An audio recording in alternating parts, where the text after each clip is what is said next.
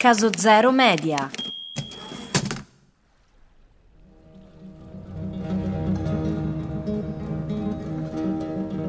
Anno Domini 1275.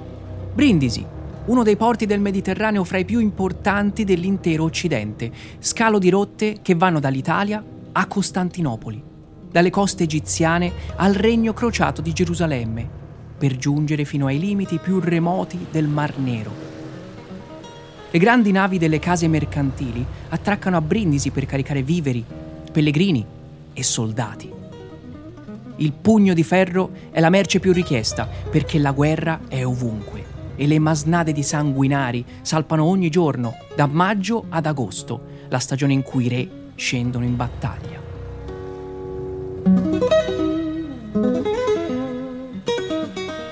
Caso Zero Media presenta Sangue e Metallo, un podcast di Lorenzo Manara.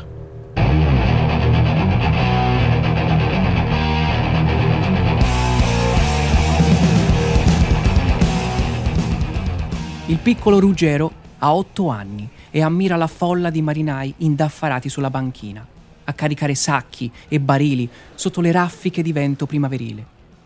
Il porto brulica di uomini pronti a salpare dopo aver atteso la tranquillità del furioso mare d'inverno.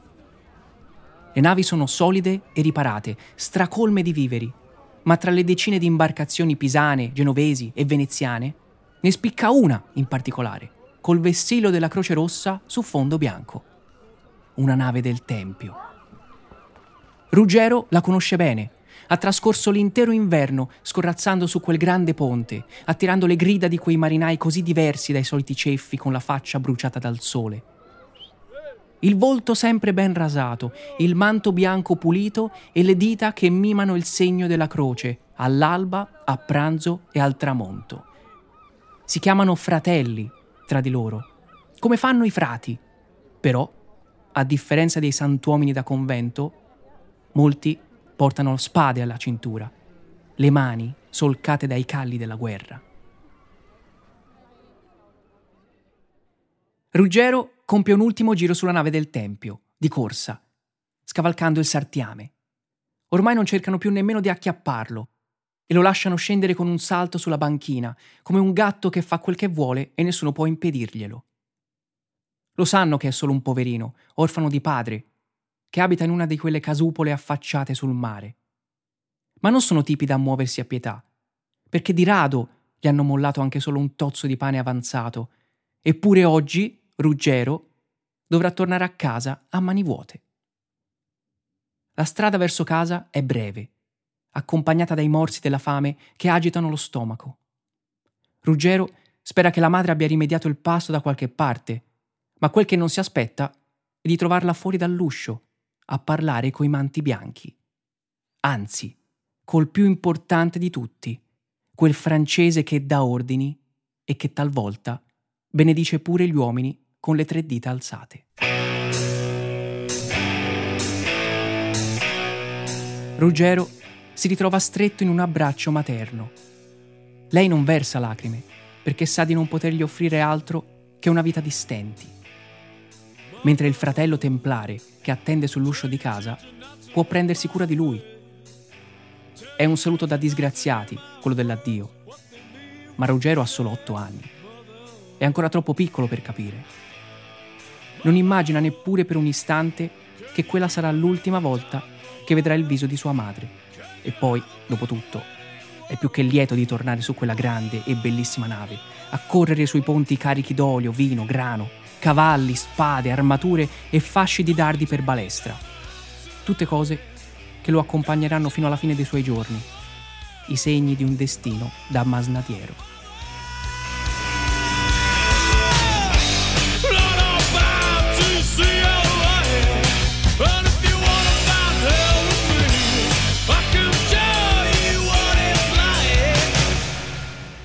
La nave del Tempio veleggia verso la Terra Santa, attraverso il Mediterraneo. Ruggero è salito a bordo come mozzo, sotto l'ala protettrice di quel monaco guerriero che lo ha preso in simpatia e sotto sotto gli vuole bene come un figlio. Gli insegnano a vivere in mare, col sole, la pioggia e la tempesta, a conoscere il legno come le sue stesse brache, a stringere funi e arrampicarsi, e a far la guerra. Perché è quello il loro mondo. Fare da spola tra un porto e l'altro, trasportando viveri per gli assediati, soldati per gli assedianti, e recuperare i sopravvissuti di quella o quell'altra battaglia, in un carnaio di destrieri lanciati al galoppo, di morenti che gridano con gli arti amputati e silenziosi cadaveri nascosti sotto sudari zuppi di sangue. Ruggero vede tutto questo e perfino oltre. Quando i pirati turchi si avvicinano coi loro legni veloci, accompagnati da una tempesta di dardi e pignatte infuocate che spargono fiamme sul ponte.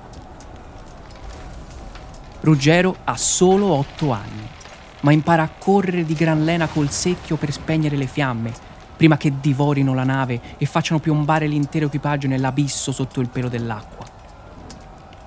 Impara a portare nuovi dardi per i balestrieri e vino allungato con l'acqua per dissetare coloro che annaspano, mentre il farsetto imbottito si tinge di rosso, laddove una punta acuminata ha tranciato il tessuto. Ruggero ha solo otto anni quando conosce tutto questo. Ma il suo animo ha ereditato il coraggio del padre, quel falconiere di cui non ricorda neppure il volto, ma che morì gloriosamente, senza un solo accenno di codardia. Ruggero ha solo otto anni, ma in lui si nasconde la ferocia di chi non ha paura. Mai. Gli anni passano, le guerre no. La Terra Santa è un inferno che brucia, senza mai spegnersi. E la nave templare deve alimentarla con soldati, sempre nuovi, con cavalli, viveri e oro. L'oro dei regni occidentali mantiene le armate che servono a impadronirsi delle merci vendute in Occidente, che servono a emettere nuovo oro. Un eterno serpente che si addenta la coda, sanguinante in fin di vita, ma che non vuol mollare la presa. A 15 anni Ruggero è ormai un marinaio esperto, il migliore, dicono. Si arrampica sul sartiame come una scimmia, più veloce di tutti, e si destreggia sul ponte neanche fosse stato rigettato dal ventre di sua madre direttamente su quelle assi consumate. Il fratello templare gli ha insegnato tutto, tutto quello che sa di navi, di mare, di cavalli, di armi e guerra. Gli vuole così bene e ha così stima di lui che spesso gli affida l'intera nave, lasciandogli fare tutto quello che vuole, al comando del timone e di quelle grandi vele gonfie di vento. Ed è proprio così che impara il mestiere di condottiero. Quando i pirati si affiancano in uno schianto di asi spezzate, legno contro legno, tra le grida di battaglia, Ruggero è là, vestito di ferro. Non porta più i dardi ai balestrieri e nemmeno da bere ai morenti. Egli conduce gli armati con la spada in pugno, intimando i suoi compagni di combattere con fierezza, perché l'importante è portare a casa la vittoria, senza alcuna pietà. È questo che ha imparato nel mare terribile, dove gli uomini, un giorno all'altro, si immergono per non tornare più a galla. Un viaggio dopo l'altro attraverso l'intero Mediterraneo, in un susseguirsi di battaglie, assedi e tempeste, Ruggero cresce e diventa uomo. A vent'anni il suo nome è conosciuto in ogni scalo sulla rotta per la Terra Santa. E l'ordine si accorge di quel ragazzo straordinario, che sa menar di spada sulle assi in tempesta meglio di chiunque altro e che sa già comandare una grande nave. Per questo il Tempio decide di imprimere il suo marchio per appropriarsi di quella meraviglia, forse più per paura che per riconoscimento. Nell'anno domini 1287 Ruggero da Fiore riceve il manto bianco dal maestro in persona. La croce rossa viene ricamata sul tessuto candido, all'altezza del cuore, dietro giuramento di fedeltà sui tre Vangeli e sul codice, forgiando così un nuovo fratello templare. Un momento importante, quanto un sacramento, ma non c'è spazio per grandi celebrazioni. I tempi sono più duri che mai e nuovi giuramenti si susseguono uno dopo l'altro per incrementare le fila dei soldati di Cristo, perché la Terra Santa è un incendio che divampa.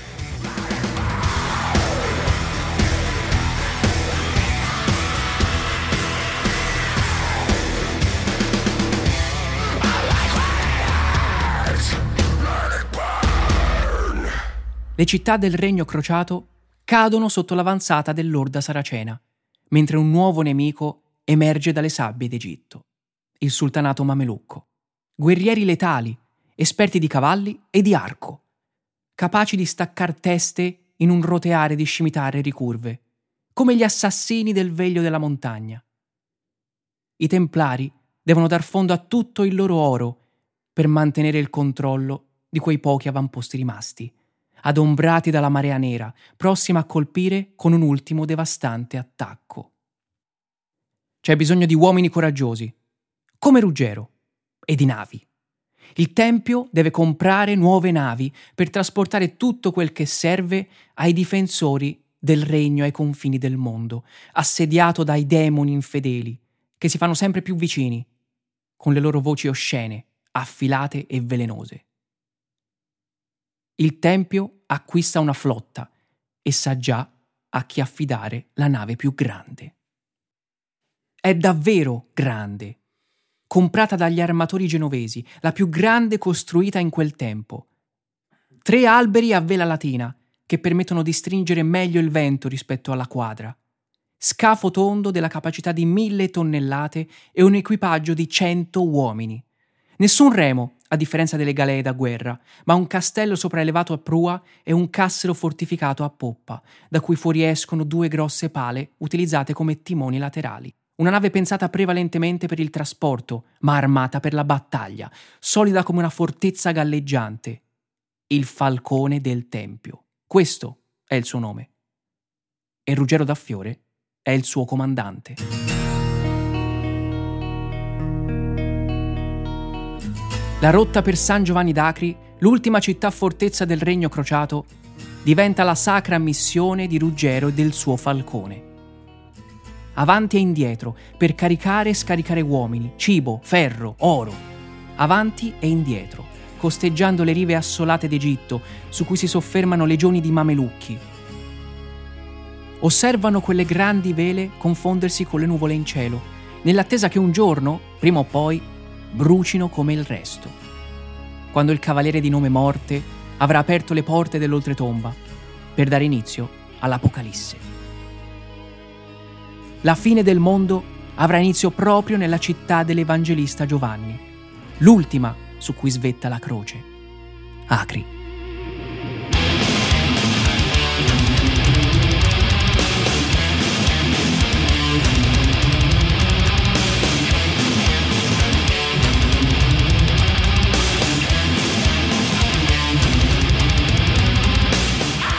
Avete appena ascoltato Sangue e Metallo.